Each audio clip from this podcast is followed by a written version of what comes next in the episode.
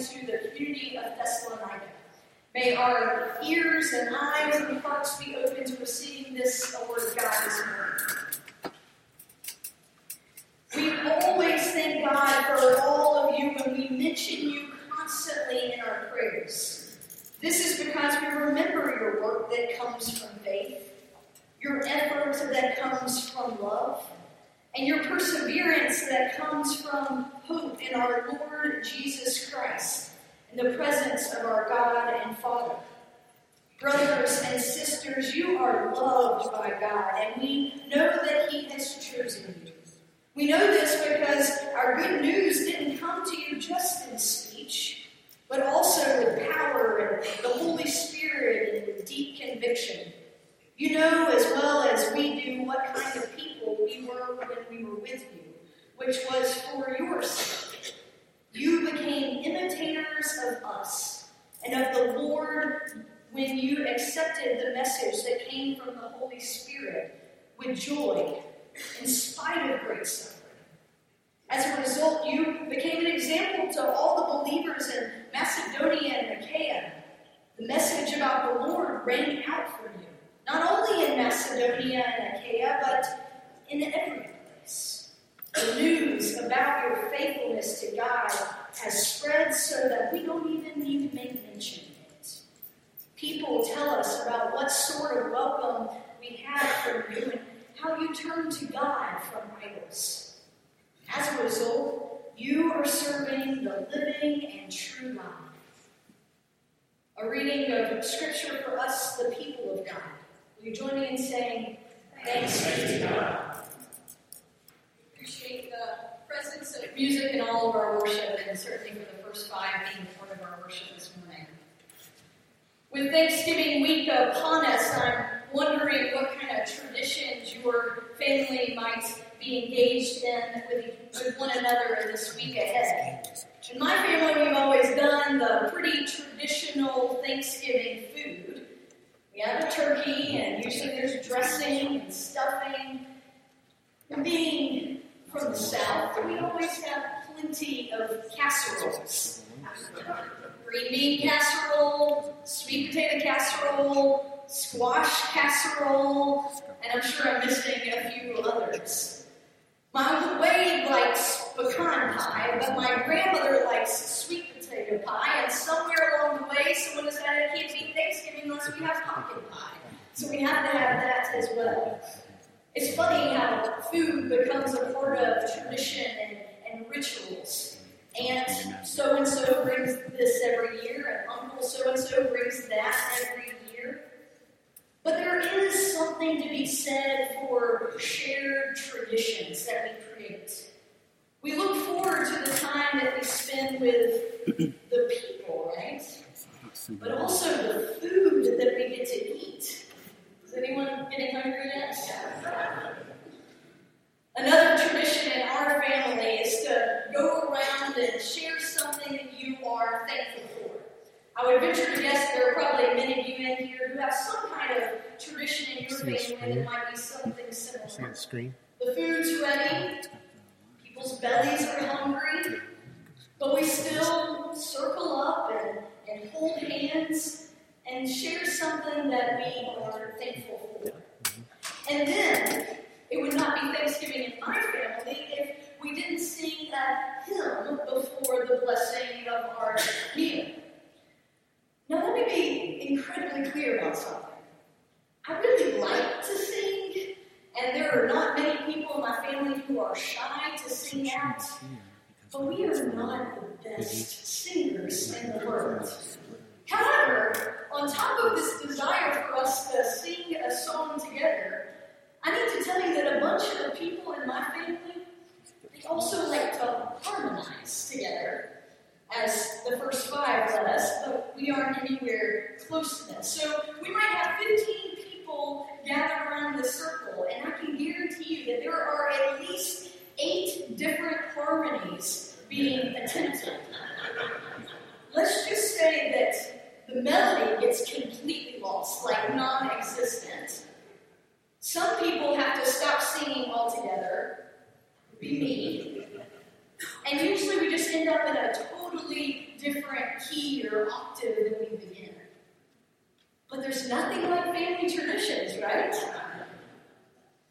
I really do appreciate Thanksgiving as being a time that family and friends gather together to break bread around a table and to say what we are thankful for.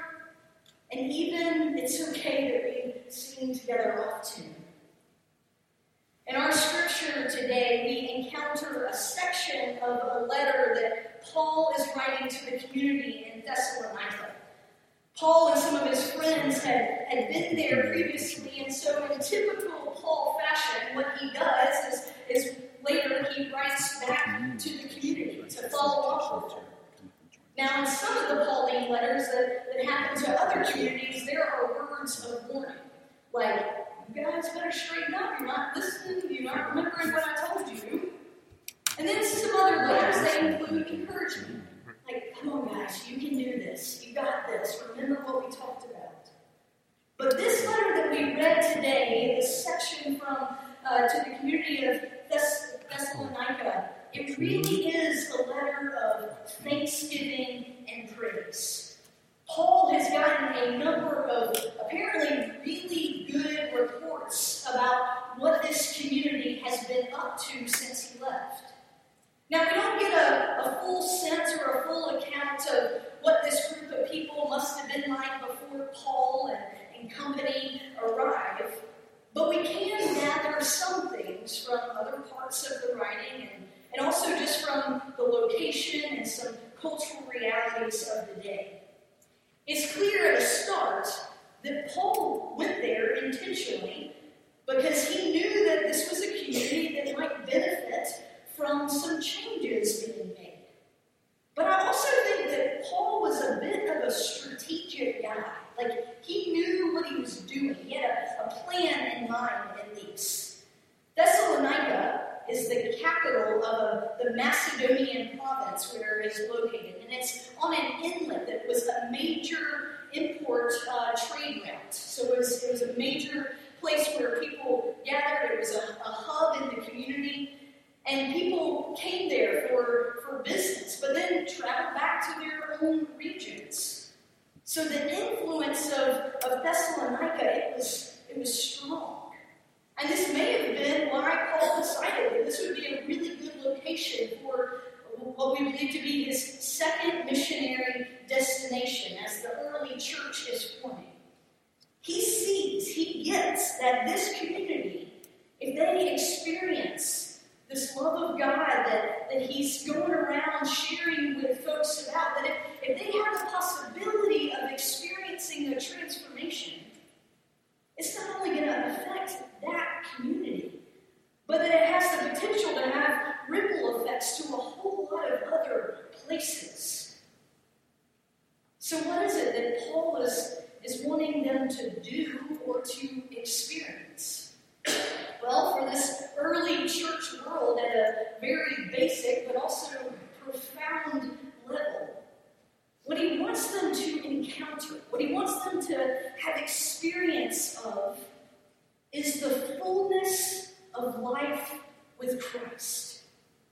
He wants them to, to see what it means to receive this love of God, but not only just to receive it, but also then to imitate it, to live it out, to, to share it with others.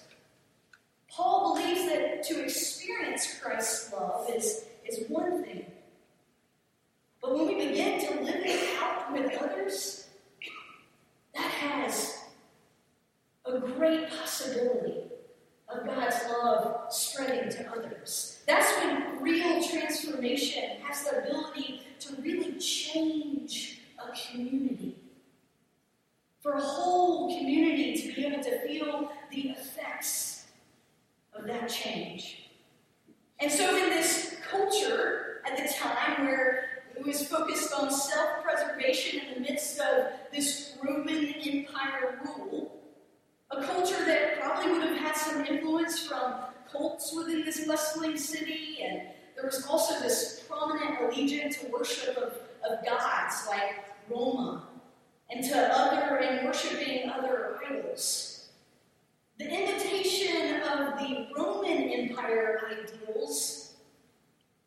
what was the norm and praised.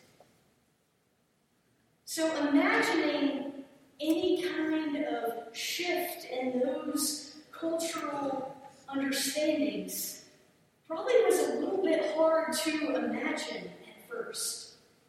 In a place where love and a generous spirit were not definitely not the most popular or common choice, how do you even begin to imagine what it looks like to shift a culture? But we learn that this community, at least from what Paul has heard, truly has not only caught on to the, the spirit of what it means to live your life in community with others, sharing the love of God in intentional ways, but it's continued even after Paul and his friends have left. Now, I want to say that this is a little bit of a, a funny part of the story to me. Paul is writing this letter, and he's kind of bragging on himself. He's saying, man, I must have some really great leadership that you're continuing to listen and, and to follow through on things even once I'm gone. But in the midst of him kind of tooting his own horn for a moment there, what he really is celebrating and giving thanks for is that this community is making a difference, such a difference, that even as Paul continues to travel along, he's hearing about what Thessalonica is up to. And that's not a quick cell phone call being like, let me tell you what your, your brothers and sisters are up to. To me, that communicates a real change, a shift that has happened, that people are talking about what's going on. They clearly have experienced what it looks like and means to live their lives like Christ. And that this has the ability to To make a real difference in the world. It's creating a different kind of environment where people, as the scripture says, people felt welcome. They felt loved. They started to understand what forgiveness and grace look like. And they were even released from great suffering. You know, even a slight shift in culture and attitude, I think sometimes it's hard for us to, to think about what, what would that even look like? What does it take for something, a community, to really catch on to a different kind of vision? But this community, what they both experience and realize, is that when they made room to love each other, with this love of Christ that Paul was coming around reminding and sharing with, with those early church folks, that that community started to feel compelled towards hospitality and welcome and inclusion that was building up this community with what Scripture says is a hope. That they started to have a hope for a future. They started to have hope for their, their own lives and for the people around them in a different way. A couple of weeks ago, I was with a clergy group that I'm a part of that, that were focused on uh, prayer in place. That's the name of what our group is called. And kind of the question that we've taken up for this group is, what does it look like to have prayer in all aspects of our life? Now, it's one thing when you say, like, okay, I'm going to go and pray, and you get quiet, maybe you light a candle, and you focus. That's one thing. But what does it look like when you're you're driving in Atlanta traffic, and you got a kid screaming in the backseat, and your coffee just spilled in your, your car, and you don't have WeatherTech lining to catch it all? What does prayer look like then? What does God's presence look like in a moment like that? So we have a mentor who was helping to facilitate our group, and he shared with us that he had a change in perspective that came to him years ago in ministry that totally changed the way he saw prayer with others. He talked about that he had gone to meet with a family who had someone in the, the hospital. And in his words, he said he had a moment of Holy Spirit intervention. Because what he is inclined to do is to go as the pastor and, and meet with the family. And when it got, gets time for him to leave, he would say, "Can I say a prayer with you?" And then he would proceed with, with saying that, a prayer for the family. But on this day, what came out of his mouth was to ask the person who was there in the hospital that he was visiting, and he asked them, "What are you praying for?" And what it caused him to do is to stop and to listen. And he shared that what he heard out of their mouth was completely different than what he expected. And he realized that if he had just gone into a prayer, he, he wouldn't have touched anything that was on that person's mind. He said it was a real God moment where he realized that the way he engages others, encounters others, even in moments of prayer, can sometimes be sharpened if he will just stop and listen to what the other person's experience has been. It changed everything for him when it came to prayer. I want to share with you that fall is my absolute favorite time of year. This, this season that we are in, this is a beautiful day, in my opinion, with the, the sun shining out outside. And the main reason why I love it is because I really do enjoy all the changing colors of all the, the trees all around us. Literally the past couple weeks as I've been driving into work along this way, there are trees uh, around the campus that have just changed. I feel like almost before my very eye with all these different shades and colors. It's amazing to me how, how quickly the changing of the leaves happens. It's fascinating to watch. And I was reminded the other day, just a little bit of a, a science lesson here, that, uh, that what contributes to the, the change of the color in the leaves has to do with the amount of chlorophyll that is on the leaf. When the, appear, when the leaf appears green in the spring, and it gets even a deeper and richer and fuller green as the summer approaches, it's because of the chlorophyll that is present there on the leaf that is translating the sunlight into food for the tree. But what happens is that the chlorophyll begins to break down as the weather changes, as the cooler temperatures arrive, as the shorter days begin to occur. Winter is coming for any of you Game of Thrones fans out there.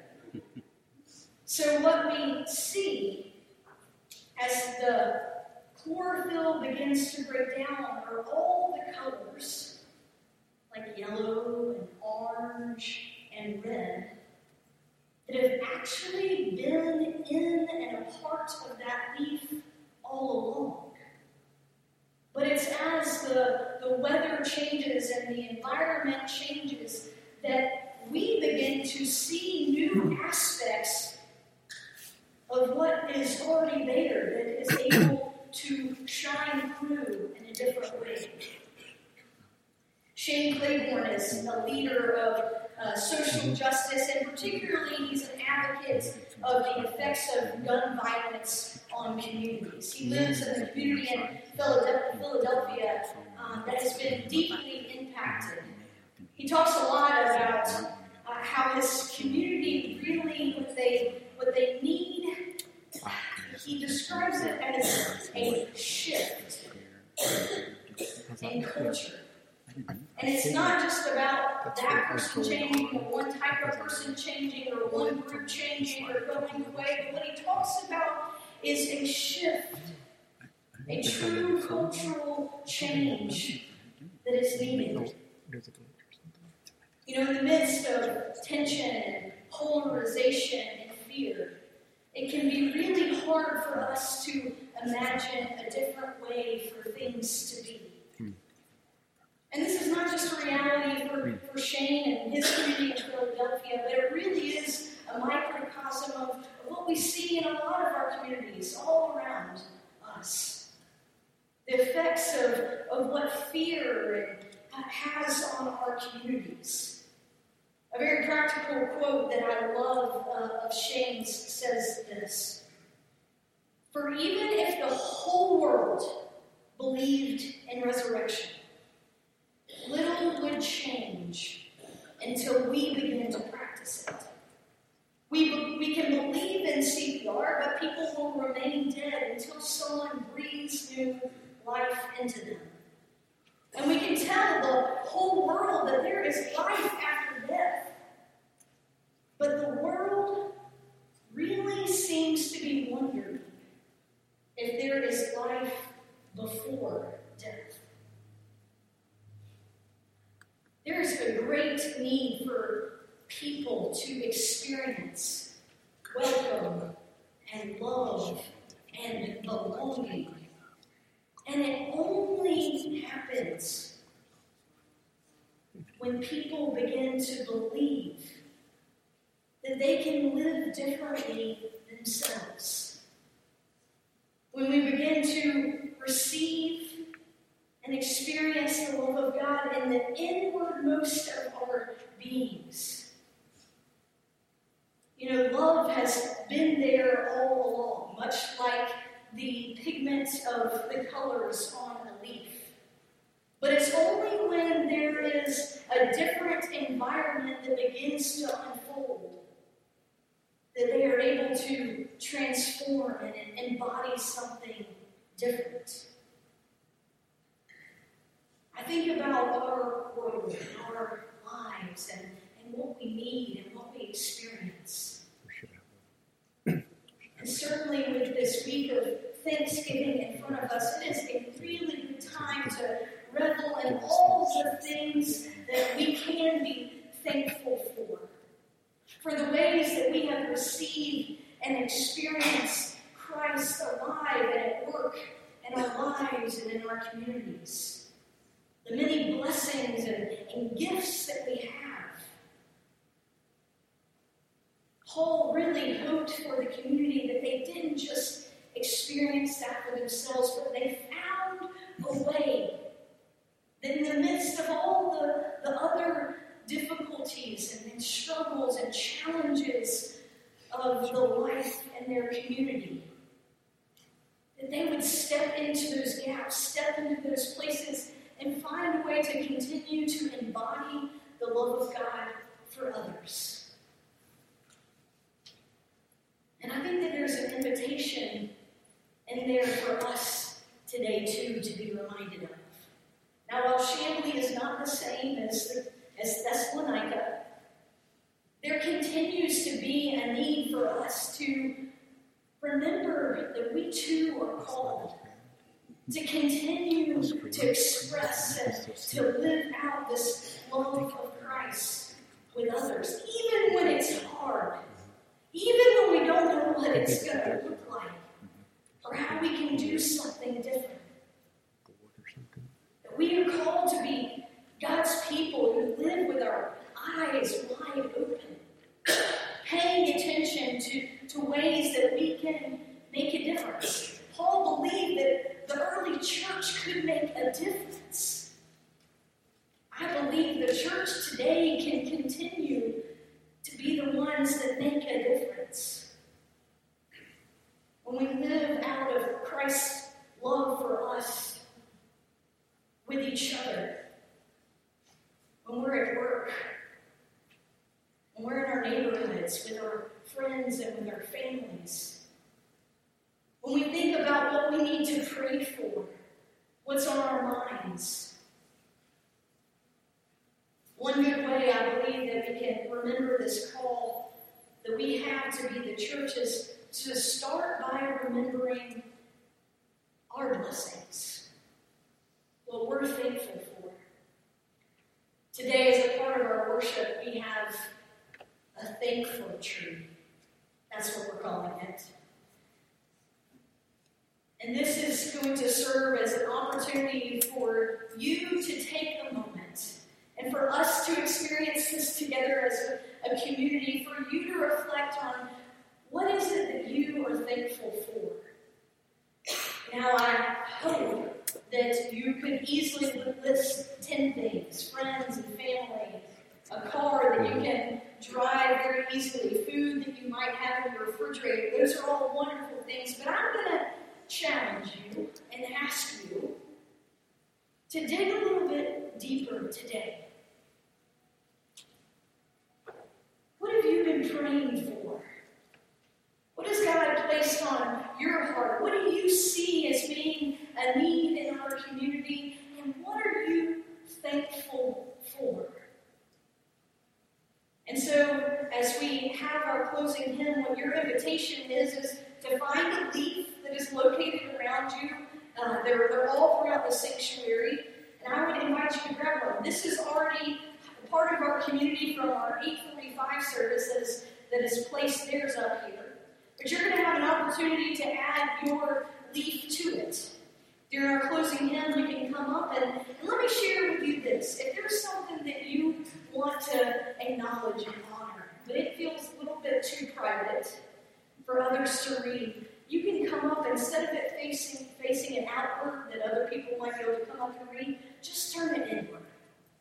And still place it here as an offering and, and as a witness to what all God is doing in our lives.